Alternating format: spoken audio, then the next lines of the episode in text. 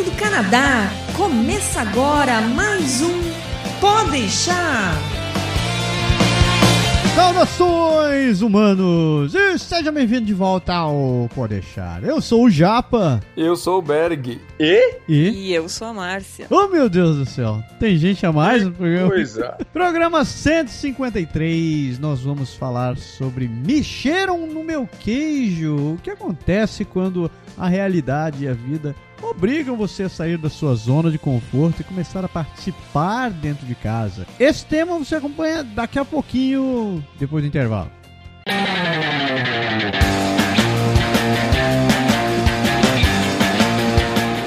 Vamos ser honestos. Quando a gente pensa em viajar, qualquer centavo economizado é lucro.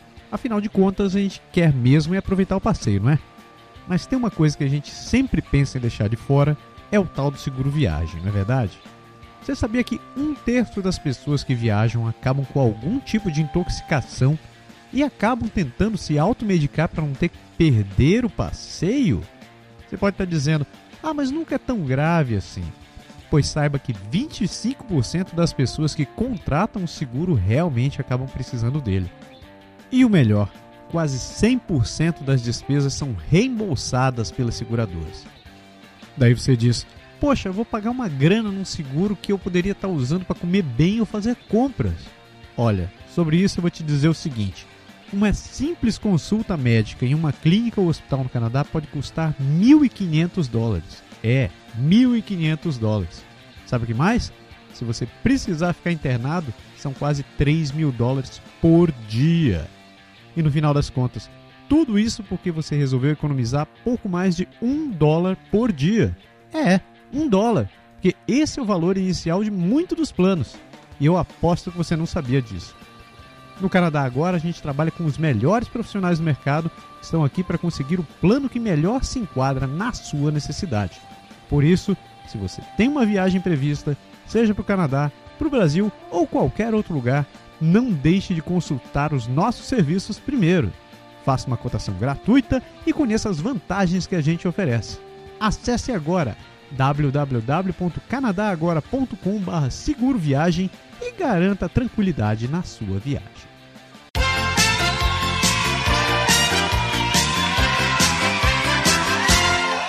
Aniversariante! Você acredita que me mandaram uma mensagem pedindo pra mudar a música da Xuxa? Que não, não aguento. Sério? Pediram, pô, mas você só tem a música da Xuxa? Eu, pô, rapaz. É. Conheço muita música de parabéns. Tem que achar do carequinha. Palhaço, Palhaço Carequinha também tem música de parabéns? Ah, coloca um. Happy Birthday ou um Bon Fat. É um fete. É uma boa ideia, boa ideia. Então, se, se, tá- se você está ouvindo esse programa e a música já é diferente, parabéns. Porque eu achei alguma coisa diferente pra editar. Quem que tá fazendo aniversário? Meu Deus, minha lista tá grande essa semana. Então vamos lá, rapidinho. Parabéns pro Rodrigo Cancel Oliveira, irmão da minha amiga Ju. Esposo do Júnior. Betão, um abraço pra vocês. Aniversário também da Renata Sergete Hoffman, a Renata do Crescendo no Canadá. Um grande abraço pro meu, posso dizer, tio? Hachizou Sasaki. Otanji obviamente. Pro Rafael Dias Pre Prestes. Pro Vitor Cruz, do Mais ao Norte, um grande abraço pra você. Vitor, tudo bom? Ah, um abraço também pro Robson Miranda. Pro Paulo Roberto Oliveira. Tio, acabei de falar de um, né? Esse é o pai do Júnior. Tio, um grande abraço pro senhor. Tudo de bom muita saúde. E finalmente eu fecho minha lista com o Murilo Chervisky, irmão da nossa querida Fran Podeixete. Murilo, muito sucesso no negócio, muita saúde, tudo de bom pra você. Parabéns, galera. Parabéns pra vocês. Parabéns pro Vitor, especialmente, que a gente não teve muita oportunidade de falar, mas, Vitor, um abraço pra você. Parabéns mesmo. E do meu lado, apenas. Minha lista curtinha hoje, apenas dois nomes. Minha tia Iana Pinheiro, que é a grande amiga da minha mãe, mora lá no prédio, lá em Fortaleza. Tia, beijo. É, e pra minha chefinha Patrícia Pilote. Ela foi Patrícia Pilote Bonifate. Ela trabalha comigo atualmente, é gente muito boa, uma pessoa que eu aprendi a ter um grande respeito e admiração. Ela não entendeu nada, se também ela não escutou o programa, e se ela escutar também não vai entender, fica assim mesmo. Não, fica o desafio agora. Coloca, faz, dá uma mensagem bonitinha e manda ela escutar esse pedaço lá no programa. É, fala, fala em francês agora. É, fale em francês agora, vou te dar essa chance. É, não, tô sem inspiração. Vamos pra lá, vamos pra frente, vamos pra frente. Vamos pra frente.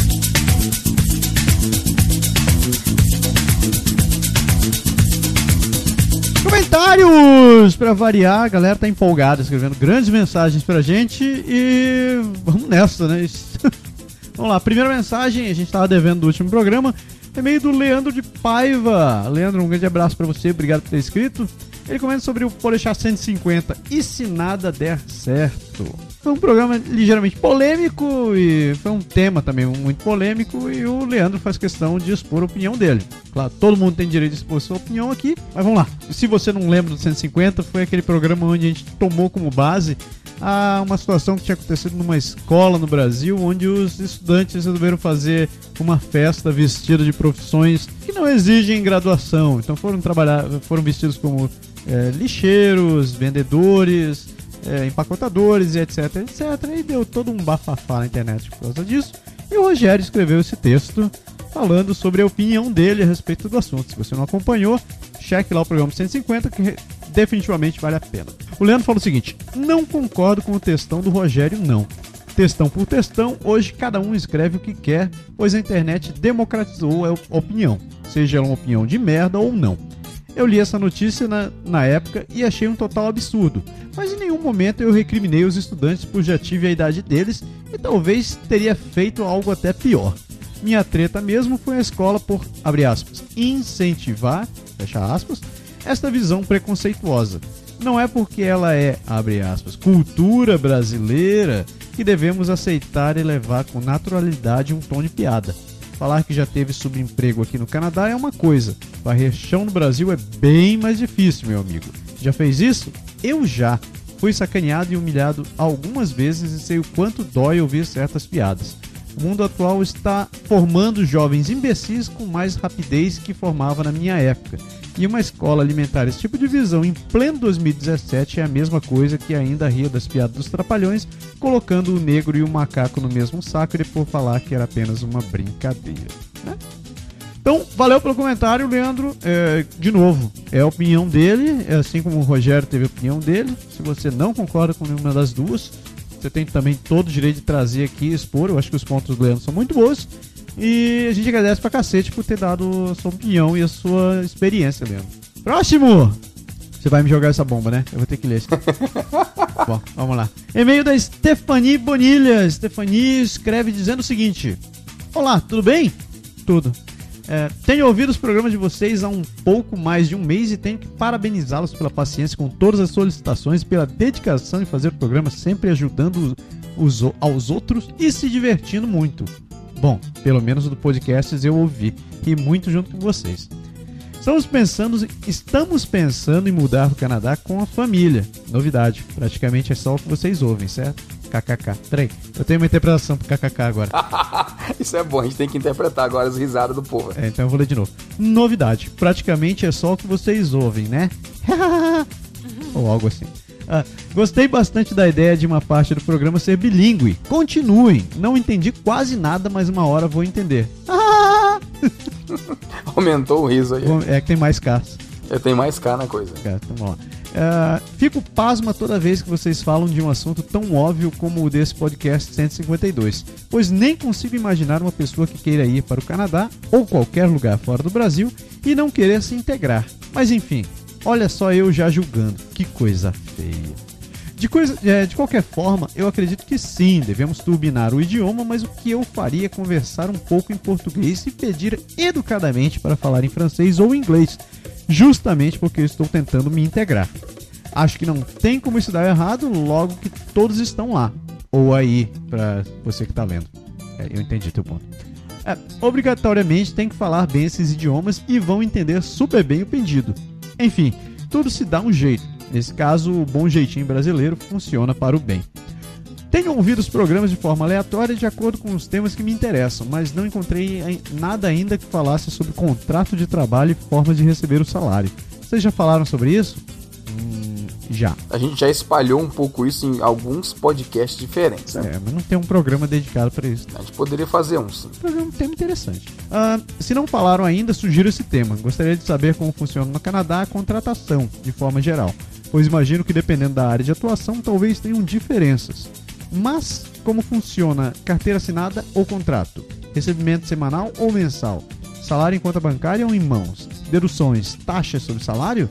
Fiquei pensando nesse detalhe depois que vocês comentarem sobre a amiga de vocês que foi contratada esperando receber 3 mil e no final estava recebendo 1.500 por não saber calcular corretamente o salário.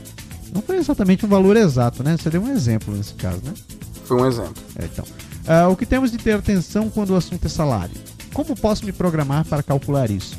Estou tentando fazer uma planilha, assim como ah, uma das entrevistas de vocês Uma das entrevistadas. ah, uma das entrevistadas que vocês, é, vocês disseram que fez. Desculpe, não lembro qual foi o programa. Tenho dois filhos pequenos e vou ouvindo por pedaços, então as informações às vezes se embaralham. Mas o que importa é o conteúdo positivo que soma aos conhecimentos. Ah, outra coisa que tenho percebido, não sei bem se é assim, mas que os empregos aí são bem específicos, exigem, o exigem que o funcionário seja especialista, enquanto que aqui no Brasil a pessoa geralmente tem que ser mil e uma utilidades. Às vezes você é contratado para uma função administrativa, mas acaba também limpando o banheiro além de suas funções. Sério, às vezes isso acontece mesmo. É, eu sei. O que eu vejo é que isso acaba atrapalhando o processo de especialização aqui no Brasil e não temos muito como comprovar experiência, pois aqui trabalhamos como generalistas. Executamos o serviço 1, mas também o 2, o 3 e etc. Somando um tempo versus eh, um tempo X de experiência, ao invés de um tempo X em experiência apenas no serviço 1, que daria um título de sênior em algumas funções, por exemplo. Será que deu para entender o que eu estou tentando dizer? Não, você pode desenhar. Não, sacanagem, eu entendi sim. Conseguimos entender com certeza. É, ela continua dizendo: no, no Canadá também tem serviços ou espaço para profissionais generalistas ou é tudo voltado para especialização mesmo? Desculpem o, mei- o e-mail longo, não precisa ficar citando tudo, caso escolham falar sobre isso. Faça um resumo. Não fiz, li inteiro. Muito obrigado pela atenção e até mais. Ser generalista, eu nunca ouvi falar de um trabalho aqui que te pedem para ser pau pra toda obra. Você já? Não. Tem, mas não é assim, não é o comum, certo? Não é que eles pedem para você ser generalista, é que você pode ser generalista mesmo dentro de um campo mais especializado. Eu digo isso porque eu faço um pouco disso no meu trabalho. Óbvio, eu uso um pouco de todos os conhecimentos que eu já acumulei nos diversos trabalhos que eu fiz no trabalho que eu faço atualmente. Então, se não é necessariamente ser generalista, mas às vezes a gente dá umas cacetadazinhas assim fora do script. Mas a gente pode, assim, falando em script, considerando que ela deu um script completo de um programa, a gente pode pensar em fazer e colocar mais pra frente. Boa ideia, boa ideia. Então eu não vou te responder teu comentário agora, Stephanie. É, a gente faz no programa. A gente fala desse programa. Vai, o próximo é teu, eu preciso responder. Beleza. então, e-mail do Rafael. Olá, tenho 42 anos e sou desenvolvedor de sistemas. Há cerca de uns dois anos fiz uma inscrição e duas horas após recebi uma ligação do Canadá para agendar uma entrevista, mas eu não tinha um bom nível de inglês, então desisti. Também tenho algumas dúvidas a respeito da idade, pois não gostaria de ir para estudar e voltar para o Brasil depois. Não tenho mais idade para fazer experiências. Eu entendo perfeitamente seu comentário. Não tenho dificuldade de me adaptar em locais diferentes ou em diferentes culturas. Tenho muitos amigos em diferentes partes do Canadá e recentemente um me enviou matérias sobre contratações em Quebec e informações também que a língua francesa seria preferencial. Com certeza, porque a língua francesa é a língua oficial do Quebec. Então, se o emprego for especialmente na cidade de Quebec, ou ah, fazer mais fácil, se o emprego for fora da cidade de Montreal, você tem grande, grande chance que ele seja em francês. Continuando, gostaria de saber de vocês a respeito dessa notícia e se realmente existe essa preferência por idiomas. Existe algum canal ou grupo de debates de brasileiros que, que estão ou pretendem ir para o Canadá que você tenha conhecimento? Como eu poderia fazer parte? Então vamos lá, vamos por, como diria a Jack, vamos por partes. Francês no Quebec, quase certeza que vai ser a língua utilizada no ambiente de trabalho. Então, se você está pensando em vir para o Quebec, regra geral, tem que saber falar francês, não tem para onde fugir. Matérias em contratações, emprego em Quebec. Sempre está tendo realmente, e tem inclusive empresas no Quebec que fazem que a gente chama de missão de recrutamento. Vão atrás de profissionais em outros países direto por programas para dar visto de trabalho. Então tem isso sim. Existe algum canal ou grupo de debates brasileiros? Tem as Pampas. Se você colocar o assunto Canadá, o assunto Quebec, o assunto imigração, tem demais. Você vai ver muitos e muitos grupos de debate brasileiro que estão pensando em migrar. A gente mesmo pode deixar, tem o Meu Canadá é Agora. Se você quiser se inscrever no Meu Canadá é Agora, é só mandar a solicitação lá no Facebook que a gente aceita. Beleza? Último e-mail, manda bala. E-mail do Felipe Brum. Boa noite, meu nome é Felipe não é o meu primeiro e-mail. Obrigado, Felipe. Obrigado por estar escrevendo pra gente. Isso não é um Nerdcast, a gente não É, eu pensei no Netcast. Dá vontade, eu vou escrever um dia pra eles dizendo a mesma coisa, mesmo, mesmo sendo a primeira vez. É, pode crer. Então, não é meu primeiro e-mail. Sou desenvolvedor .NET Senior, no Rio de Janeiro. Sobre o episódio 151, aquele que a gente falou dos, dos gadgets, dos aplicativos que a gente usava. Eu utilizo o Evernote. Evernote é o equivalente do Google Keep, talvez um pouco mais avançadinho, mas entra no, no, no mesmo esquema. Ele continua. O CamScan, que a gente falou, que é o programa que gera o PDF, e o Scannable, e o Todoist. Para tarefas, prefiro o Todoist, é o que ele está dizendo. Muito eficiente e com plano gratuito consigo fazer tudo que preciso. Maravilha. Já para escanear os documentos, uso dois. O CamScanner, que é muito bom, porém utilizo a versão gratuita. Fica uma marca d'água na imagem. Isso aí eu queria fazer um pequeno comentário, porque eu também uso a versão gratuita. E eu não lembro de ter uma marca, marca, marca d'água na imagem. Eu nunca vi uma marca d'água nos PDFs que a gente faz. Pois é, eu também não. Hum, Estranho, né? Mas tem a vantagem de gerar um documento muito leve, é vero.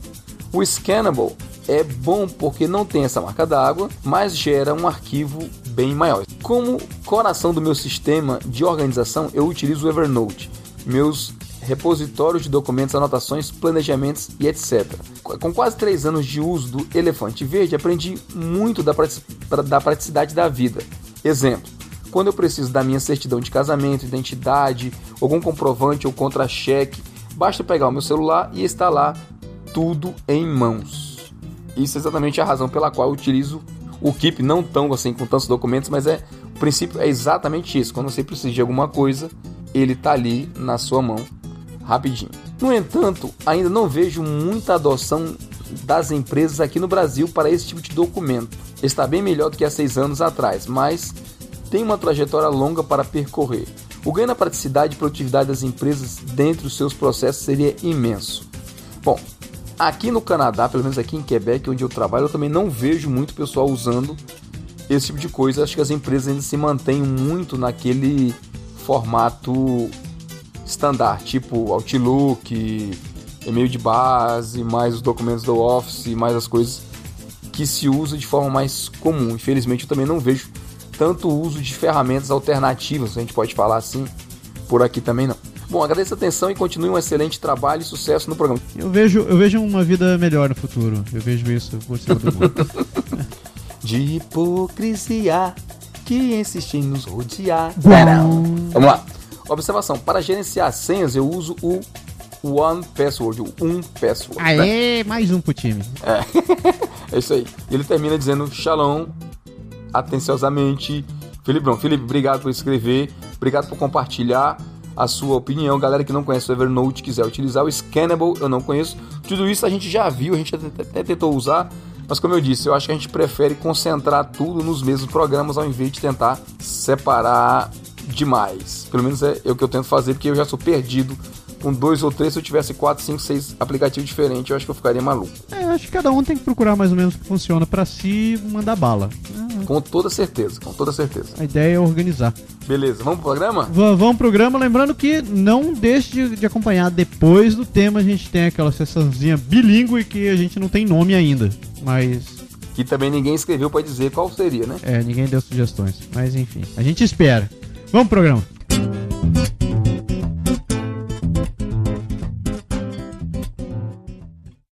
Fellas, let's hit it. Ha! Fellas, let's hit it. A one, two, three, four.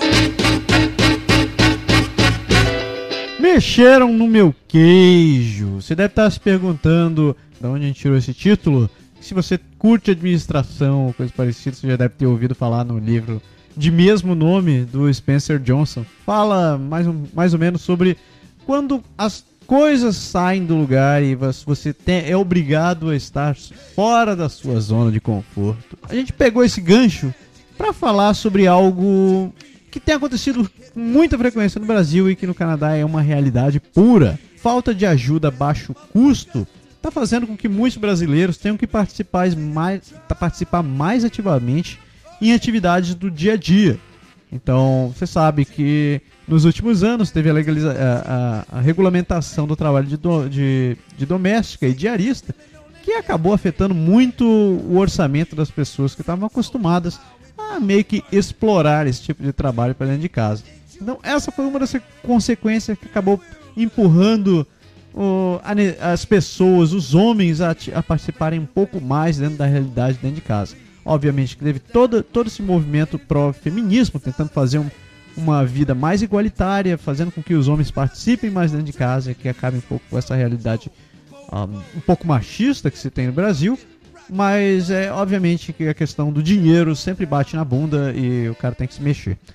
Uh, aqui no Canadá, por outro lado, a coisa já funciona de uma maneira bem diferente. Né? Você já vê os homens naturalmente são, são obrigados a participar dentro de casa. Inclusive, foi, foi, título, foi discussão do título desse programa.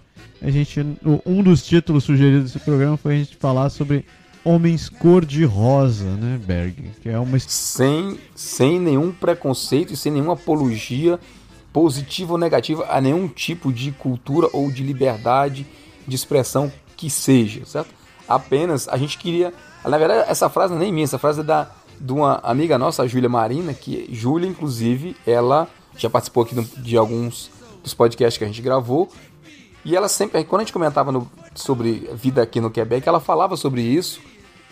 E ela dizia assim: ah, aqui os, os maridos participam de é, é, lavar louça, lavar roupa e fazer um monte de coisa, e aí participar na casa, colaborar. Só que você falou bem, no Brasil, isso talvez seja um movimento que talvez de alguns poucos anos para cá tenha esteja mudando, mas a gente sabe que o machismo ainda é muito muito imperativo. E no Canadá, desde que eu cheguei, assim, se eu falar hoje do meu chefe, do meu diretor que, que tem seus 55, 60 anos, que está para se aposentar, ele já fazia e ele já e ele faz inclusive ainda hoje. Então não é uma coisa que é novidade por aqui e é isso que me chamou a atenção. Mas aí, obviamente a ideia por trás disso é dizer para a galera que se prepare muito bem, porque aqui você não vai ter folga. É.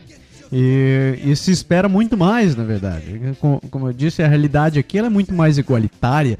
Você é obrigado a colocar a mão na massa em assuntos que no Brasil seriam considerados um pouco estranhos quando você fala de um homem. Por exemplo, você, você, você tem que participar mais da realidade de casa. Seja nas tarefas domésticas, ou seja na educação dos filhos e na criação dos filhos, etc, etc, etc. Inclusive é por isso que eu arrastei minha mulher para o programa de hoje, né, esposa? Exato. É, eu acho que aqui os homens acabam eu digo, os, os brasileiros, quando chegam, acabam entrando nesse ritmo, não, não porque eles já estão integrados ou porque eles estão fazendo como os canadenses fazem, mas mais porque a gente chega sozinho aqui. Você não tem suporte de família, você não tem diarista, você não tem nada. Então é você, é o marido, a esposa e os filhos. E você não tem dinheiro também, né? E você não tem dinheiro. Acaba que ao longo do tempo, o que os brasileiros, vamos dizer assim, ou o imigrante, né? Que o imigrante homem, ele acaba vendo que isso é uma coisa normal aqui, que faz parte da cultura, os homens fazerem trabalhos que até então eram considerados femininos. Eu tenho, tenho um colega de trabalho que ele é do Senegal, e ele sempre conta que quando ele morava no Senegal e ele era mais jovem, era criança, ele era ele era proibido de fazer qualquer trabalho na cozinha. Porque ou era feito por mulheres ou eram feito por, por empregadas domésticas. Sério mesmo? É. Ah. E daí ele falou que eu cheguei aqui, eu tive que mudar. Ele tem, é até engraçado porque eu falo para ele que ele tem duas filhas, né? Ele tem a esposa e agora teve uma, uma segunda filha. Eu disse, agora você tem três mulheres. ele falou, é, agora eu tenho três mulheres e eu tenho que, é, que, que cozinhar, por exemplo. Mas isso é porque você está sozinho também. E com o tempo, você vai vendo, eu acho que vocês podem falar que são homens, né? É, que com o tempo vocês vão se sentindo mais integrados porque vocês não são seres do outro mundo. É, lavando, passando, cozinhando, trocando fralda, é, andando para passeando com o filho, é, coisas do gênero. Porque todo mundo faz isso. Todo mundo, quando eu digo, os homens fazem, as mulheres fazem, os pais fazem, as mães fazem. A gente reclama pra caramba, mas faz. Não brinca. É assim, não vou dizer que a gente gosta, que é a melhor coisa do mundo. E principalmente, agora piadas à parte, é que a gente não estava acostumado, certo? A gente não foi criado para fazer esse tipo de coisa, como a Márcia falou, desde sempre. Então é uma coisa que você chega aqui no dia 1, aluga seu apartamento e no dia 7, né, uma semana depois, tá tudo sujo e não tem ninguém para limpar, é você mesmo, filho, né? É a base do só tem tu, vai tu mesmo. É, e, e, uma coisa assim que, que eu vejo é que dependendo, não querendo entrar nesse mérito assim, mas é uma coisa que é muito visível, que a gente, a gente que já está há algum tempo aqui, porque no, no Brasil, bem ou mal, a gente tem essa divisão de classe social, não tem como não. Ainda mais hoje que o Brasil está em crise de classes sociais. Mas é muito visível, dependendo da tua classe, quanto melhor foi a, for a tua classe social no Brasil, mais você vai ser fu aqui. É vero. Porque você vai ter que se adaptar, a, não, é, você não vai se adaptar a uma, uma realidade com uma classe social menor, mas você vai absorver tarefas que aqui são consideradas normais para qualquer canadense e para qualquer brasileiro são consideradas tarefas de um nível social menor. Então, é, vai existir um conflito de eu não gosto de fazer esse tipo de tarefa e também um conflito até psicológico, do tipo, eu não vou me sujeitar a fazer esse tipo de coisa. Então, são vários pontos, não é só tarefas consideradas femininas, mas tarefas que você nunca foi, nunca fez porque alguém fazia por você. Eu acho que na real ninguém curte muito ficar fazendo tarefa doméstica, seja você homem ou mulher. Puta merda, pense só, você tem que cozinhar todo dia, fazer comida todo dia. Você tem que lavar a roupa, você tem que limpar a casa, você tem que cortar a grama. Você, caraca, deixando de lado todo esse papo de, de autoajuda e dizer que você tem que ah, olhar sempre pelo lado bom e bonito das coisas, Cara, na boa, ficar fazendo essas tarefas de casa é um saco. Minha mãe costuma dizer: Não, mas eu gosto de limpar a casa porque eu gosto de ver a casa ali arrumadinha e bonitinha. Bicho, eu nunca tive esse tesão. De... Não, eu gosto de ver a casa arrumadinha, bonitinha, quando não sou eu que faço. Quando sou eu que faço, eu gosto um pouquinho menos. Na, na boa, eu não tenho assim, eu tenho orgulho, assim, quando a gente termina, né? O dia que a gente termina o faxina, te, deixa a casa arrumada assim, você olha pra trás, olha pro chão, sente aquele cheiro de limpeza e fica assim é, ficou bom. Mas isso não dá prazer nenhum, bicho, na, na real. Esse negócio de meter, olhar a mão, sujar. Não, não, não, não dá prazer, mas eu acho que quem, quem decide morar fora tem que vir bem consciente. Que esse, eu acho que esse é um dos pontos de adaptação, pelo menos que eu vejo entre os brasileiros, é o que mais pega. Principalmente quem não sabe cozinhar. Isso eu já, já falei pro Massaro. que tem que fazer um, um checklist. Cara, se você não sabe cozinhar, não saia do Brasil. Não venha, não venha, porque você vai se. Puh, porque é muito difícil. É muito difícil você vir morar fora e não saber cozinhar. Isso independente se for para mulher ou se for para homem. Então, mesmo que a tua mulher saiba cozinhar, não fique feliz com isso. Você tem que aprender, o homem tem que aprender a cozinhar. Uma hora ou outra, cara, tua mulher vai, vai, pode ficar doente, ou ela vai ter que sair, ela vai ter que viajar e vai ter que fazer comida. Né? Então é uma questão de sobrevivência. É, é uma questão, exatamente, é uma questão de sobrevivência. E a questão de, de faxina também é uma questão de sobrevivência, é uma questão de higiene. É verdade, você não vai querer ratos e urubus morando dentro de casa junto com você. É, exato. Então são, são coisas básicas que, que vão afetar a tua integração, porque se você não tiver a base da pirâmide correta, que é, é comida, já, já começa por aí, entendeu? Então, é, é, e a questão de organização vai afetar, com certeza, vai afetar o, a família, direta ou indiretamente, uma hora ou, alguém vai explodir que a casa está bagunçada, ou que não tem roupa, ou que não sei o que, entendeu? Tem vários comentários a respeito disso, né? Primeiro, a Márcia falou que eu achei interessantíssimo, é a questão do, do nível social. Você falou, né? Quanto mais alto o nível social, mais a pessoa vai sentir. Isso é verdade que quem passou, quem cresceu a vida toda, e você falou de, de pessoal que não sabe cozinhar, quem cresceu a vida toda com empregada doméstica, com cozinheira, com faxineira, com todas essas eiras que ajudam demais, demais lá no Brasil, porque a mão de obra era barata, né? Hoje você vai estar ferrado porque não tem o que fazer. Aqui não tem é muito difícil você ter. Assim, serviço de faxina até você consegue, depois de um certo tempo, conseguir contratar alguém, mas o resto você não faz. Lavar roupa, lavar louça, passar roupa, cozinhar mesmo, fazer a comida todo dia. a rotina você não se livra dela e é pro resto da vida, né? Você vai fazer isso até o final, não tem jeito. Então o curso. Curso de quê?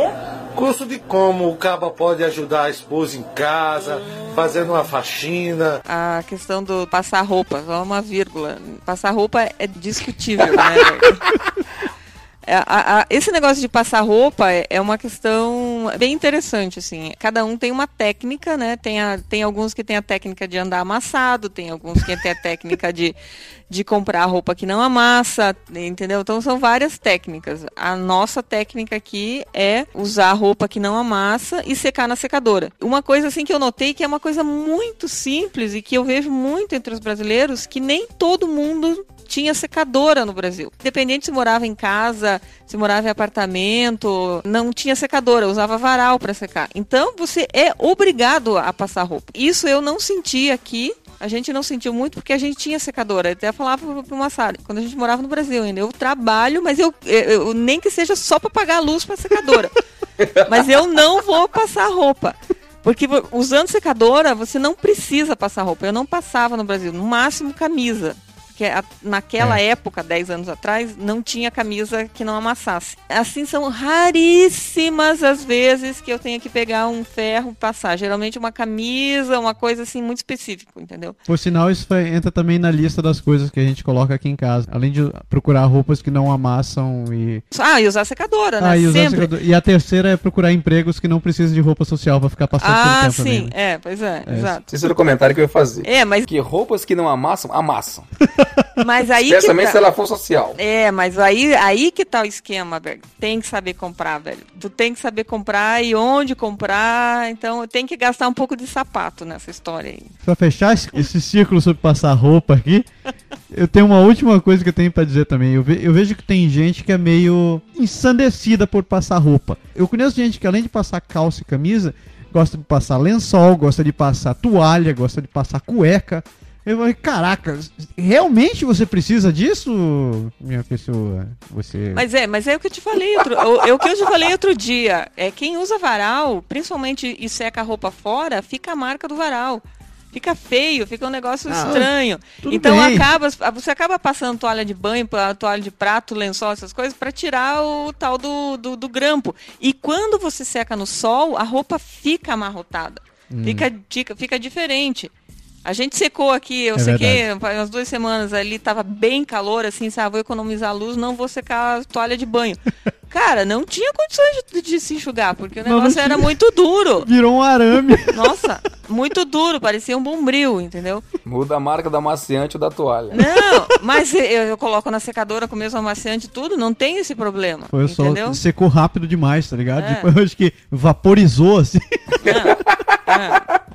Então, aqui são duas tecnologias bastante usadas por homens e mulheres, que é a, a, secadora e a lavadora de louça, que também não é uma coisa muito comum no Brasil. Não. Porque esse gasta muita água no Brasil e gasta muita luz. A luz é cara no Brasil. Então não é todo mundo que tem lavadora de louça. E aqui tem que eu vejo já dos homens que entram no, no processo de, de, trabalho de casa, o grande drama dos homens é como organizar a lavadora de louça, né? Porque a mulher acaba colocando com uma organização um pouco diferente e daí já tem os homens psíquicos, assim, né? Você começa debatendo se você lava a panela ou não lava panela. Não lava panela, exato. E se você lava a louça antes de pôr na máquina, você bota com toda a gordura e tudo sujo. É, então, você vê, você vê que a gente nunca acaba com o problema, entendeu? É, tentar discutir isso aí é a mesma coisa de discutir se você coloca o papel higiênico com o, rolo, com o papel caindo para baixo ou por cima. Não toque neste ponto, por favor. Melhor, isso é terrível. É pior que discutir o futebol. Então o curso. Curso de quê? Curso de como o caba pode ajudar a esposa em casa, hum. fazendo uma faxina. É automático os, os homens entrarem nesse processo porque você chega aqui, você não só chegou no Canadá, a tua vida continua. Você tem que comer, você tem que tomar banho, você tem que lavar a roupa, você tem que procurar emprego, você tem que levar as crianças na escola. E é, e é você e a tua esposa. Então não tem como o homem não entrar no, no negócio. Então eu acho que vocês podem, podem fazer uma cartilha de sobrevivência no Canadá que é aprenda a cozinhar, número um. Número dois, aprenda a cozinhar Número 3, aprenda a cozinhar. Porra. Número 4, aprenda a cozinhar. 5, aprenda a cozinhar. Daí os outros vocês podem colocar. La colocar a roupa na, na lavadora e apertar o botão. Tirar a roupa da lavadora. Já deu pra perceber quem não gosta de cozinhar na tua casa. Cara, isso nunca foi uma isso nunca foi um segredo aqui em casa. Não, eu, não sei se vocês estão falando de mim. De cozinhar. Não, não imagina. Não! Imagina. Tanto é que vou deixar isso publicamente na internet, vou deixar registrado isso. Eu casei com o Massaro porque ele sabia cozinhar. Isso foi um dos motivos. Ele Danoso. sabe disso. Mas eu cozinho. Eu sempre cozinho, entendeu? Sempre cozinho. Porque eu fui forçada pela minha mãe desde criança que você tem que aprender a cozinhar. Por quê? Porque eu era filha. Não, então você tem que aprender a cozinhar. Você acha que você vai casar e vai ficar como? Hoje eu entendo essas coisas, sabe? Quando, quando as mães forçam as filhas a aprenderem a cozinhar. Sabe por quê? Porque é sobrevivência, meu povo. A gente tem que comer. Não tem como. Não tem como. Tem que comer.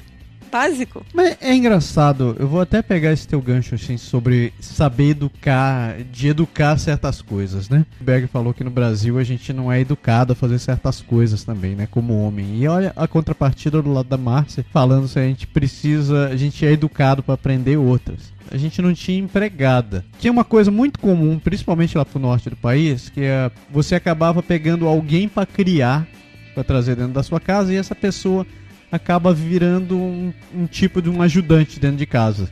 Antes de eu nascer, eu lembro minha mãe acabou pegando uma menina para criar dentro de casa e a, a mãe sempre fez questão de educar a gente de, de, de maneira igual. Ela dizia, ela não é empregada, ela mora aqui com a gente e ela só ajuda dentro de casa, mas a mãe dava todos os direitos para ela, tipo, é paga, pagava escola, pagava, pagava médico, pagava o que, o que for, o que fosse preciso ela pagava. E ela tinha o quarto dela, morava junto com a gente, só a função que ela desempenhava.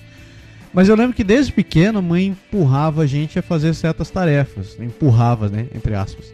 Então a gente tinha que manter o quarto limpo, a gente tinha que dobrar e guardar nossas roupas, prato da gente a gente tinha que lavar, tinha que tirar a mesa, e etc, etc. Ela nunca incentivou a gente a aprender a, a cozinhar nem a limpar a casa. né? Mas eu acho que meio que ficou sub, subentendido nessa educação dela de que é, você não, você não vai, de- não vai ter alguém que você vai poder depender a vida inteira. Então se vire para essas coisas. E isso meio que me influenciou positivamente, porque quando a gente casou, né, principalmente, era, era ia pra, eu ia pra cozinha também, ajudava, ajudava a limpar a casa. Sempre odiei lavar banheiro e eu sempre arranjo Ah, é. uma desculpa pra eu fugir de não ter que arrumar banheiro, porque eu odeio lavar banheiro. Isso não é muito comum no Brasil, né? Ou pelo menos não era. Na minha geração, na tua geração, Berg, na ge- na geração da Márcia, isso não. Educar um menino pra ter que fazer esse tipo de tarefa era. Era. Sei lá, acho que era impensável, né? Não sei como foi o teu caso. É, a gente viveu duas fases, tá? A primeira, assim, quando a gente era mais novo, quando eu era mais novo, a gente ainda tava na época em que a empregada doméstica, aquela coisa toda, era o padrão. Então, toda família de classe média, ela tinha empregada doméstica, tinha lavadeira, tinha essas coisas. Da minha infância até minha adolescência, pelo menos ou mais um pouco, sem fazer nada, entre aspas, assim, né? Sem fazer nada, porque sempre tinha alguém pra fazer. Sempre foi contratado alguém, sempre tinha alguém pra cozinhar, sempre tinha... Então, assim, eu não, eu não precisava, assim, não chegava nem a pensar nisso. Mas agora, pouco antes de vir pro Canadá, digo mais agora, estão falando de, de 10 anos atrás, pra trás, né? Já era uma, uma segunda fase, que a gente começou a falar, tava mudando um pouco. Então, por exemplo, na minha casa, a gente não. Quando eu casei com a Fá, eu morei ainda no Brasil antes de vir pra cá, a gente não tinha empregada doméstica. Então a gente começou os dois, de qualquer maneira, a tentar um pouco se adaptar a fazer uma parte. A gente tinha uma faxineira que fazia faxina, mas a gente tentava se virar um pouco, porque a gente decidiu de não ter empregada como hoje no Brasil. Acho que muitos casais, muita gente tem. Assim, hoje, apesar de que hoje o pessoal ainda tem babá, ainda tem enfermeira que cuida das crianças, sei lá o que mais coisa que aqui você não vai ter de jeito nenhum, então você vai ter realmente que fazer. E nessa época eu não pensava nunca, você nem pensava em morar no Canadá e também nem pensava que chegando aqui você ia ter que se virar para fazer, né? Ninguém te ensina que, ó, você chegou aqui a partir do dia 1 por tua conta, viu, velho? Sem brincadeira, você não tem essa consciência até o momento que você começa a fazer. Conversa que eu tive com um amigo meu do trabalho esses dias, e ele falou assim: "Cara, lá em casa, tudo que tem do lado de fora da casa é 100% meu. E tudo que tem do lado de dentro da casa é pelo menos 50% meu. Então é coisa pra caramba, porque do lado de fora, quem tem casa aqui, se você, você a gente já falou disso inclusive em outros programas, você vai ter que cortar grama, que catar folha, que fazer uma pata vinda de coisa, a casa quebra lá de fora, você vai tentar remendar a coisa que não está funcionando, aí você tem churrasqueira, aí você tem planta, você tem jardim, você tem um monte de coisa. Você tem que pensar nisso quando você compra, quando você faz a manutenção, quando você está cuidando no dia a dia. E além disso, tudo que a gente conversou até agora, né? Que você tem toda essa parte de fora de casa somado ao trabalho que você tem dentro de casa, de lavar, de cozinhar, de educar os filhos. Assim, no Brasil, não lembro muito, não tenho essa lembrança de quando era criança, mas eu não lembro muito de meus pais estarem sentando comigo para fazer o dever de casa, para necessariamente tomar lição, para ajudar você no trabalho, entendeu? Mas aqui você tem que fazer. A gente tá falando de cultura, essa esse novo aprendizado que a gente teve, a gente se vê na obrigação, e é, mesmo que seja natural, de passar para frente, né? Eu, tô, eu, faço as coisas aqui em casa, chamo meus, meus filhos e digo, ó, vem ajudar o papai aqui, você vai guardar a louça, você vai tirar coisa da máquina, você vai fazer isso. Eles reclamam um pouco que são crianças ainda, mas assim, novos. Mas ó, tem que começar a aprender, porque é a mesma coisa que o Massaro falou lá. Questão de cultura, você vai ter que fazer e quando você ficar grande você sozinho vai ter que se virar por que, que os pais sentam aqui para estudar com os filhos, principalmente os, os menores no, no, primário? Porque é muito claro por parte da escola que a responsabilidade de aprendizado e de, de educação é sua.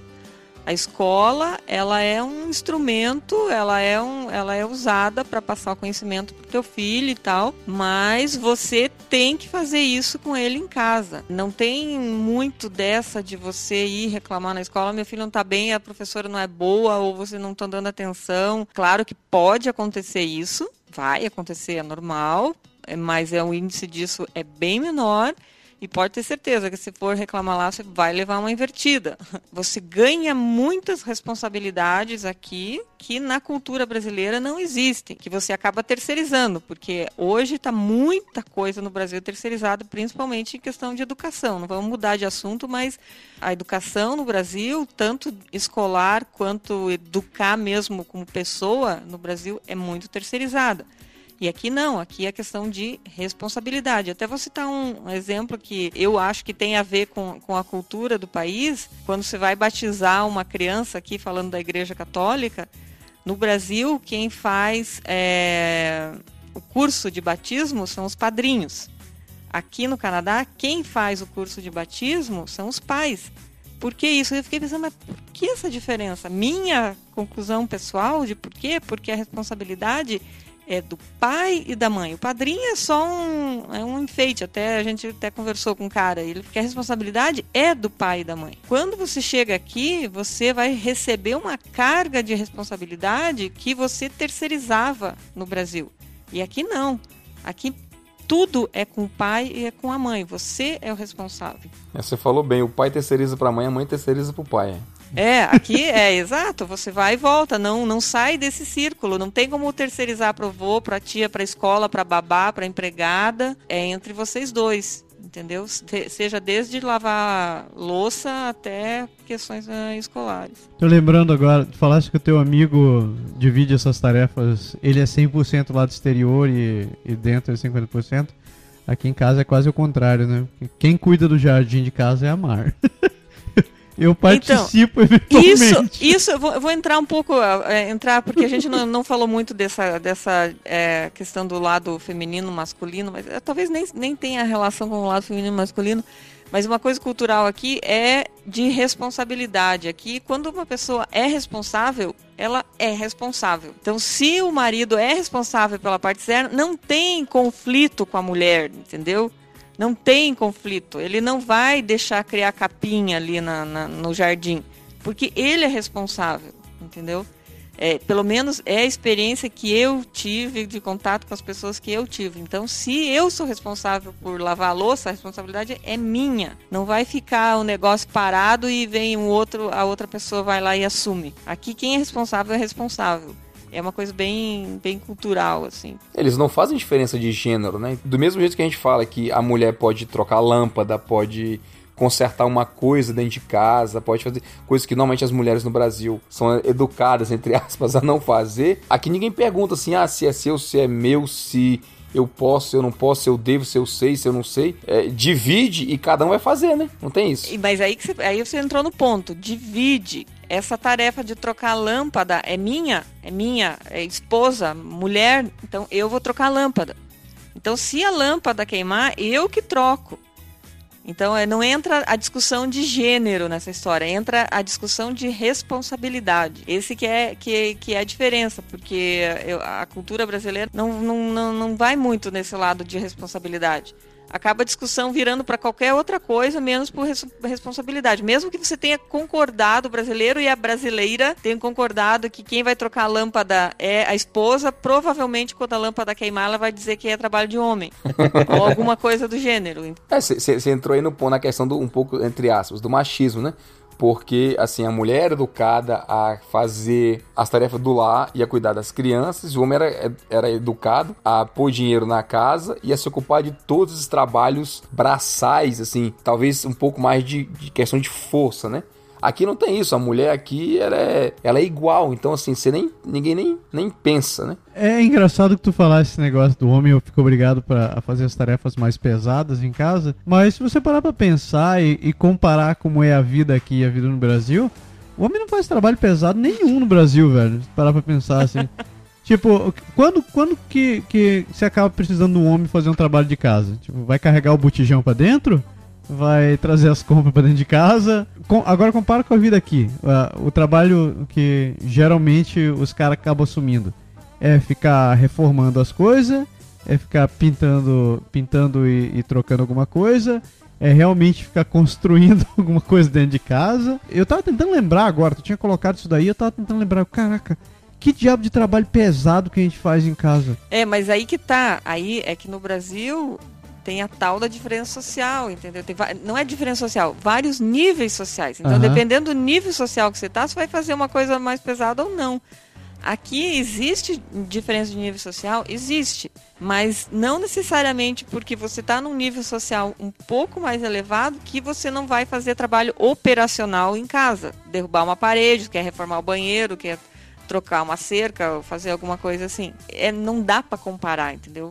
A gente falou da lâmpada agora, mas tem uma. É como se tivesse uma frase assim: quem entende? Né? Você diz assim: ah, quebrou a pia da torneira, tem que trocar a pia da torneira. No Brasil se dizia: quem entende disso é o homem, né? Tipo, é trabalho de homem. Né? Quem troca a lâmpada é o homem, é trabalho de homem. A mulher não era obrigada a entender desse tipo de coisa, porque tinha sempre um marmanjão lá pra fazer. Ou, o marido subestimava a capacidade da mulher de fazer isso. Então, eu acho que são, são várias coisas. Talvez até da relação do marido e da mulher, de um estimular o outro a fazer alguma coisa, entendeu?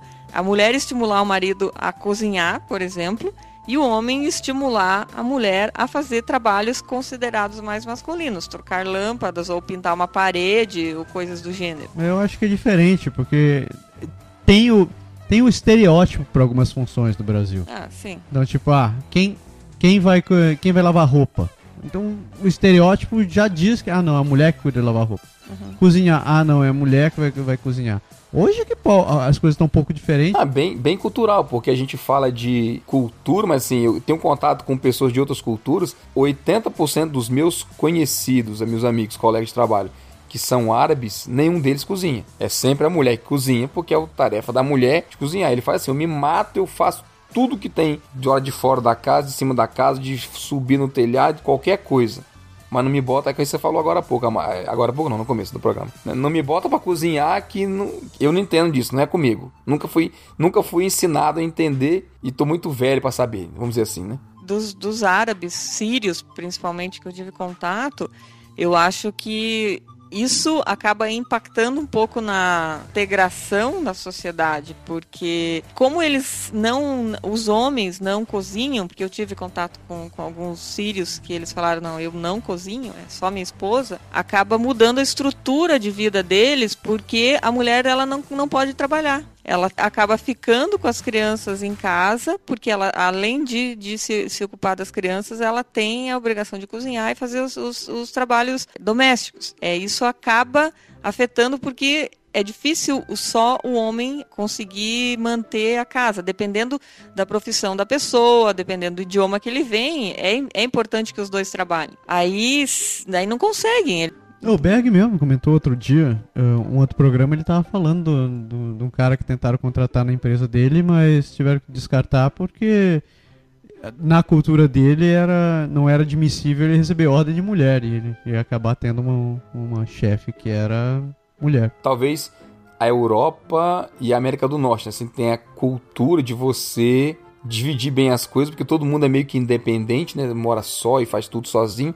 Então você tem que aprender a fazer. Mas acho que o resto do mundo é, foi meio que educado a cada um fazer a sua parte dividida, assim, trabalho de homem, trabalho de mulher e ninguém mistura muitas coisas. É, uma, uma coisa assim que eu vi entre, entre os casais brasileiros, principalmente os casais mais novos que estão tendo filho agora, a divisão assim de criar, é, de cuidar principalmente do bebê, porque quando você está num meio familiar que tem mais pessoas da família envolvida, então, por exemplo, chegou a hora de trocar a fralda. Ah, madrinha vai trocar a fralda. Ah. verdade, verdade. É, agora é a titia que vai trocar a fralda, entendeu?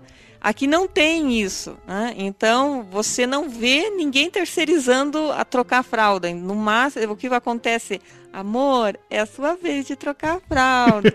não, amor, eu já troquei a fralda hoje, agora é a sua vez. Não, não fica esse assunto fica entre o homem, entre o marido e a, e a mulher, entendeu? Por que isso? É porque, ah, não, porque agora estou no Canadá e eu vou fazer assim. Não, não é porque você está no Canadá, é porque você está sozinho no Canadá. Você não, bom, entendeu? Ótimo, bom, nem a amamentação é exclusivo da mulher, né? Nem isso, porque tem muitos casos onde a mulher esgota o seio, então deixa o leite congelado e o homem mesmo pula né, e toma a iniciativa. É, eu, eu, eu, por exemplo, eu tive uma, uma dentista, é, eu não sei qual era a profissão do marido, mas é, como ela era dentista, ela teve o filho e ela só pôde ficar, acho que três meses ela ficou de licença maternidade. Ela falou, daí foi o meu marido que tirou a licença, uhum. porque ele era funcionário, né? Então ele podia pegar um ano.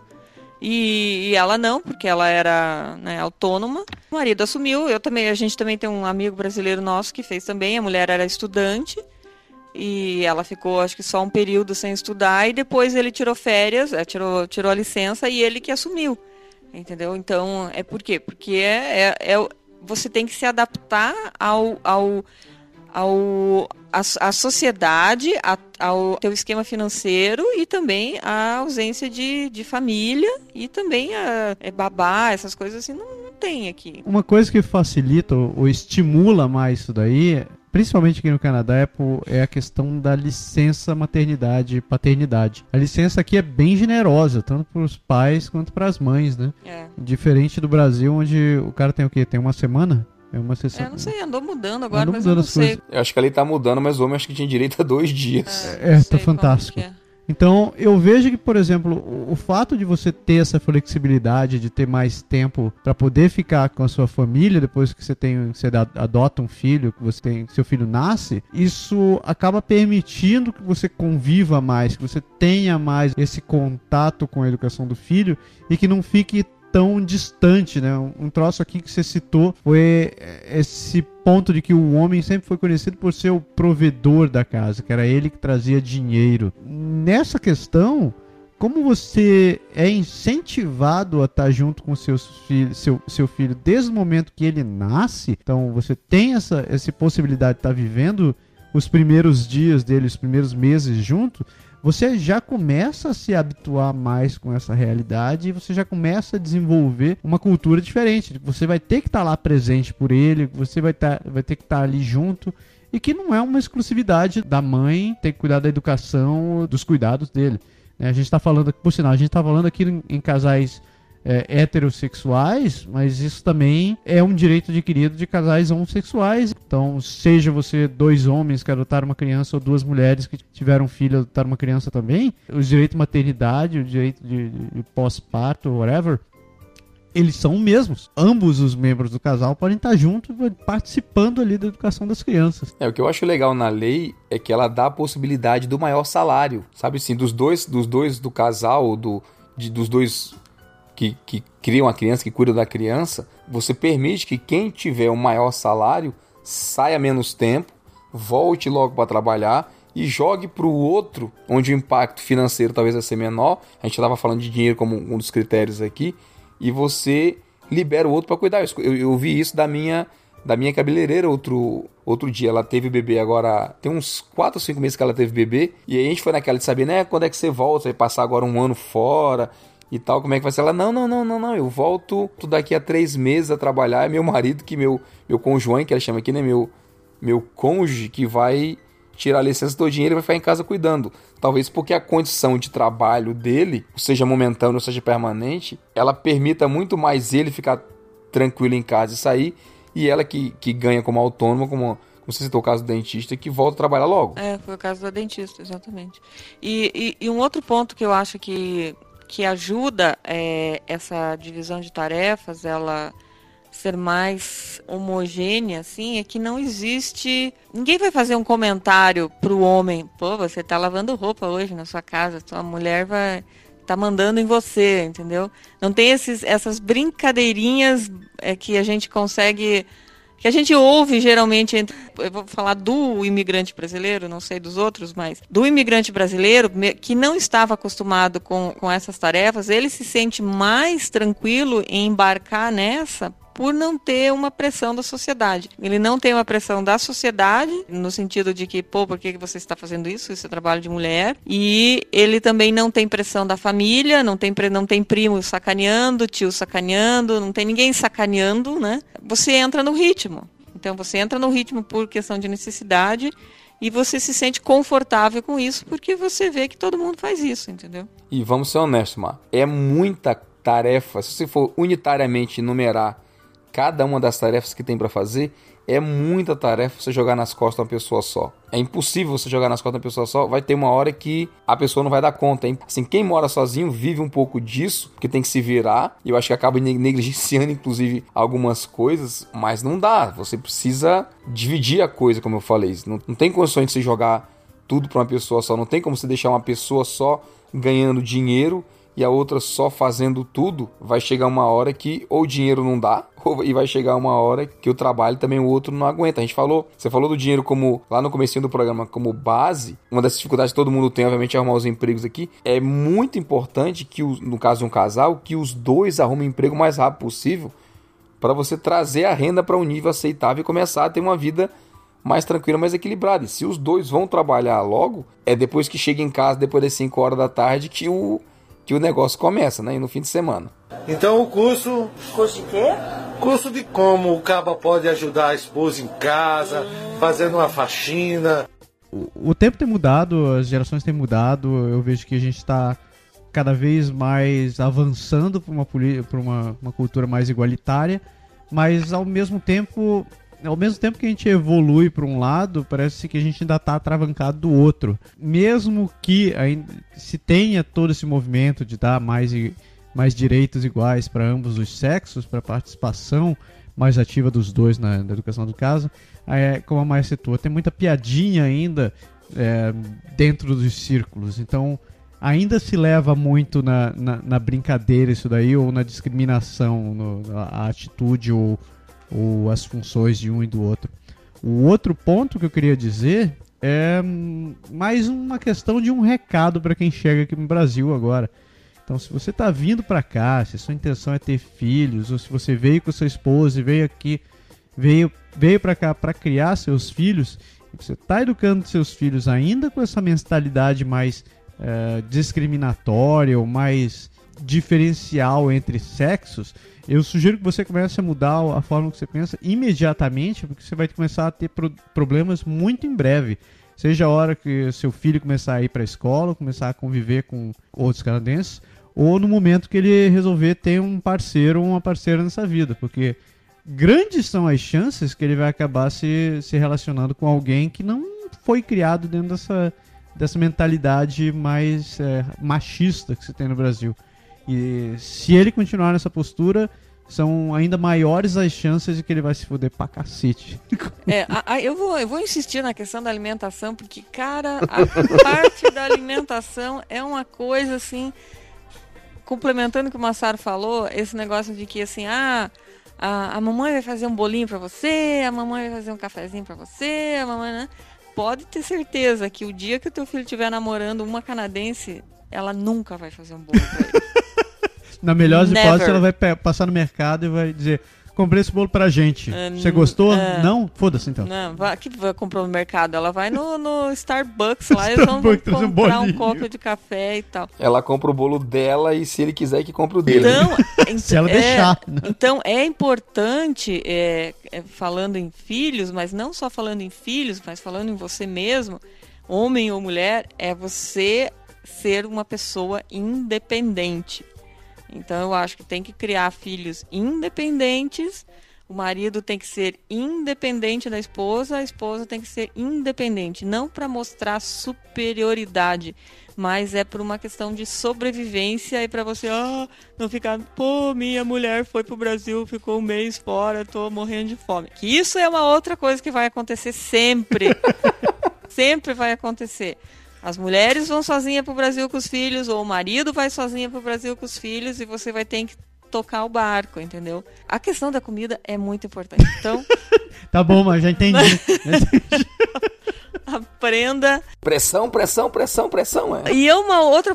Entrando no mérito da comida, não é o assunto do programa, mas eu- é uma. Como eu estou tendo essa oportunidade aqui de falar, Lá vem o golpe. aprenda a comer comida crua, verdura. aprenda a comer comida crua. Aprenda a comer cenoura crua, brócolis cru, é, é, couve-flor. Aprenda a comer essas coisas. Facilite a sua vida. Isso faz, faz, faz parte. Então, se você não sabe cozinhar e, e ah, é hoje é meu dia da cozinha, você pode fazer verduras cruas. É o que o povo come muito aqui. Então, você vai estar bem nutrido e, e vai cumprir a sua parte, entendeu?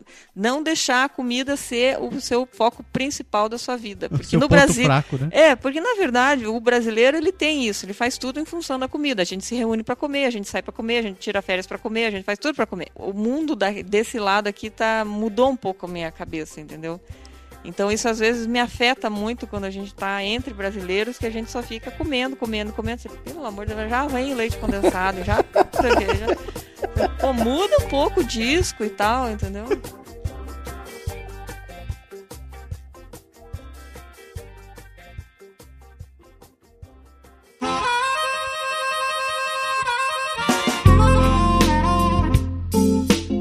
So, yeah, so here we are, the last part of the show, and the part, you know, what, but we'll be having a little conversation either in English or in French.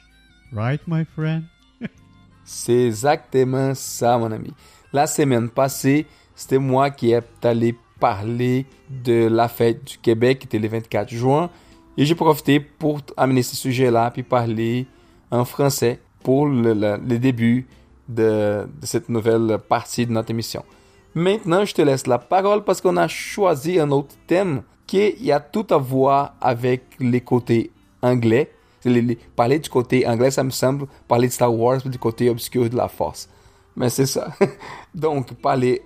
Donc, je te laisse parler en anglais de ton sujet, qu'aujourd'hui, ça va être la fête du Canada. Vas-y. So yeah, so everybody knows that, that July 1st is the Canada Day. And this year was a special Canada Day because it was the 150th anniversary of Canada Confederation. It was a beautiful party and a little wet, just a little really wet because it rained like crazy. So we were planning leaving home around 8, 8:30 or maybe 9, but we were not able to leave like hours after noon because it was raining so much and so heavy that we thought that they would cancel the party and everything else.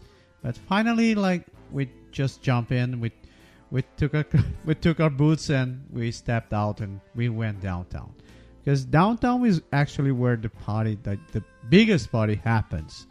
And this year was a special one. As I said, it was the 150th anniversary of the Confederation. And we have some really special guests this, this year. And one of them was actually Prince Charles and his wife, uh, Camilla Parker. So the royal family were here. And one funny thing was uh, Prince Charles ac- actually made a speech, and on his speech he actually spoke French. So I believe it was a really nice gesture from his part because he's he doesn't have to speak French at all, and he understood that Canada is a multicultural place and a, and a different, uh, well, a place that um, receive both uh, French and English as the as the main languages. He was trying to be as political as possible, and it was a nice it was a nice speech, though. He has a really strong accent in French, but after all, he's English, so don't expect too much from him. J'allais dire la même chose. Il est, il est anglais, fait que c'est compliqué pour lui de, de- d'avoir un, un- un très bon accent français. Mais c'est intéressant parce que moi, j'écoutais l'émission à la télé puis je voyais un peu ça. Ça m'a surpris qu'un, lui était là. Mettons, la famille royale était, était à Ottawa pour, pour la célébration des 150 années de la Confédération canadienne. Je trouvais intéressant aussi l'effet que les autres étaient, comme ils faisaient la traduction autant en anglais qu'en français et tout, il y avait comme deux personnes qui, qui, comme, qui menaient l'émission. Puis il y en avait tout le temps une personne qui parlait en anglais, puis il y avait tout le temps l'autre qui faisait la, des fois la traduction, mais des fois, il y en a une qui faisait la traduction de l'autre, qui une parlait, puis l'autre amenait dans l'autre langue. Puis ça a été intéressant parce que comme je me souviens, quand je suis allé à Ottawa, j'ai déjà parlé de ça dans une autre émission. La seule fois que j'étais capable de parler français avec quelqu'un, c'était vraiment quand je suis rentré dans le Parlement pour pour la visite, puis que la visite avait autant en anglais puis en français. J'ai eu l'opportunité de, parler, de discuter avec quelqu'un en français. Mais pour le public, ça, ça, m'a étonné un peu, puis ça m'a amené un, un point de vue qui, si la majorité du monde à Ottawa parle anglais, comme je pensais, c'était intéressant quand même de, voir tout le, le- les côtés francophones qui étaient donnés. Puis comme tu as dit tantôt, ça démontre la partie, comme ça, ça démontre que les Canada est un pays qui a, un pays qui a deux langues, puis qu'il faut être multiculturel là-dessus. Well, it's like one thing we cannot deny here is like Quebec is the second biggest province in the country. So the biggest pro- uh, the biggest population, the second biggest population in Canada is in Quebec. So and all the politicians know that. They they even like uh, they put a lot of love and effort like in all the campaigns because they know they need the Quebecers to to be elected. So if they don't play the rules, like they will never win the, any support in the country. And like on top of that, you also have the Parti Québécois, which is really strong in the government. But not talking too much about politics. Um, I believe the reason Charles actually um, decided making a speech in French was it was basically because he was driven by the posture from Trudeau. Uh, Justin Trudeau is like he's definitely a populist guy. He's trying to be really popular uh, among everybody, and one of the things that he tried to make this really clear is during his speeches. Like every time he speaks in public, he does this crazy stuff where he starts talking in English, then he switches to French, and then he comes back to English, and he basically mix both Lui est vraiment bilingue, là. he is from Montreal. He was raised he was raised there, and he speaks naturally both languages and like no accent at all. And he used that in his favor because he's creating on top of uh, this diversity politics. So he tried to say that Canada is a it's a country that receive people from all over the world and we respect all the cultures so we really respect diversity and we are multicultural place but now uh, speaking more about the party um, it was there was one aspect that was extremely annoying which was this crazy line of inspection they create all over um, the Wellington uh, uh, Wellington Street. So they decide creating this line just like you have in airports and people being searched and they have the whole list of objects that you could not carry specifically if you want to join the, the stage in front of the parliament. That's where the main parties happened. So they create this line and in my opinion it was a little too much. Um, i heard a lot of people spending at between two and three hours in the line to get in. Ça suivait les modèles américains de, de, des euh, rencontres avec, avec de la, la grande quantité de personnes. yeah, it smelled like American politics doing that, and it was really annoying. Um, that broke a little the all the flow you have in the party. So in the previous years, you you were able to see people like walking freely, and there was, mm, I believe there was, well, maybe there weren't as many people as this year, but um, it feels like it, it feels like that it was more free. Like people were able to walk more freely and go in wherever they wanted. Um, I heard a lot of criticism about this organization uh, that we've been waiting for that for a year or so and that's what we got. So a lot of people was disappointed with what they saw. Uh, personally i loved what i saw. It was good. It was funny uh, of course the weather was really shitty like really shitty. It rained a lot and even forced us going back home sooner. The transit was crazy like the buses uh, well especially in downtown the buses was really were really bad. So it took a what usually would take uh, 40 minutes to get home took us one hour and a half. So it was kind of bad. Um, uh, well it was crowded but it was okay. It was not bad. Unfortunately we didn't stay for the fireworks but um, uh, well yeah it seems to be uh, a nice party. I still recommend anyone coming to ottawa for the for the for the canada day. It's an amazing opportunity. It's a really nice place for coming, and you're and you, you have the opportunity like meeting the Canadians as they are, like uh, Canadians from Brazil, Canadians from India, Canadians from China, Canadians from all over the world that just decide having this country as their own. Alors, c'était comme ma dernière question pour toi. C'était par rapport à comment tu voyais tous les immigrants par rapport au fait de se sentir canadiens. C'était une fête multiculturelle, le Canada est un pays d'immigrants. Et comment tu voyais ça, les, les- les immigrants? Étais-tu vraiment se sentaient comme des Canadiens ou, ou c'était différent? So that was a funny part. Like you, we saw a lot of Indians, uh, Chinese, Vietnamese, Russians, well, Brazilians too. But the interesting thing is, you you were not well. The way I saw it, the way I perceived it was, they weren't like a Brazilian guy wearing a uh, Canadian T-shirt. They weren't a Chinese guy wearing a Canadian hat. They really felt Canadians. So they were there, like celebrating that country, celebrating uh, the opportunity of starting over or starting a new a new life, and ce- and they were there to celebrate what that country represents. You know, everywhere that we we went, that there was someone singing the Canadian anthem, or even during the celebration, you you were able to see people like with those uh, shining eyes, uh, like about to cry whenever they were singing the the the Canadian "Oh Canada." So you saw in their eyes like they really believed in what what what they were seeing that why they were singing there. So they weren't they weren't foreign foreigners. They were Canadians. So and and honestly, myself is the same thing. Every time, everywhere I go, that I have to sing this this "Oh Canada." I feel like I'm gonna start crying for some reason. So uh, I don't know what happens, but anyway, I cry every time I sing the Brazilian anthem too.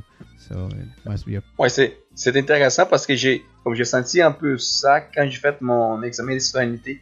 C'est qu'on est allé à la cérémonie après que tu, fais comme tu chantes l'hymne, tu fais la, partie de, j'ai, oublié les mots, en français, mais quand tu fais, les serments pour aller euh, euh, devenir canadien, puis, puis les juges qui étaient là, ils nous faisaient comme, ils nous disaient de se sentir fiers d'être canadien et de, de profiter d'un certain sens de tout ce que le pays pourrait nous offrir, puis faire, faire comme, faire, comment je peux dire ça? C'est comme respecter l'opportunité qu'on avait, que le pays nous avait donné. Yeah, yeah, I understand perfectly. So, yeah, I, I, share the same feelings. It, the same thing happened to, to us when we we were receiving our citizenship. So, well, just to sum up everything. So, if you guys have a chance of coming to Ottawa next year, it's not going to be the 150th anniversary anymore. But I hope it's going to be a better a, be- a better uh, celebration. Um, it was beautiful this year, but maybe we should stop being so crazy about security and just enjoy ourselves as we are.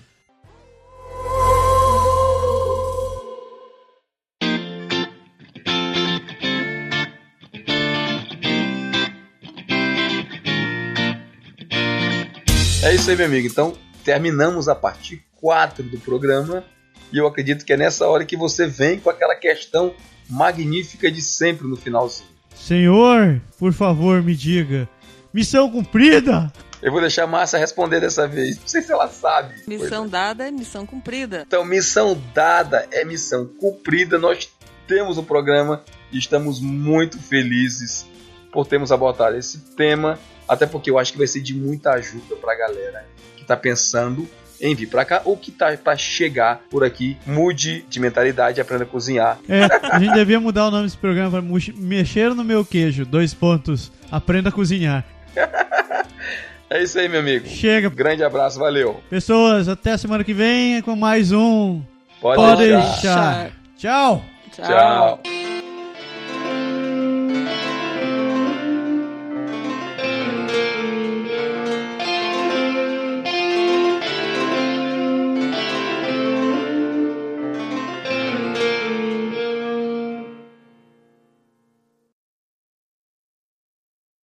Há cerca de uns dois anos, fiz uma inscrição.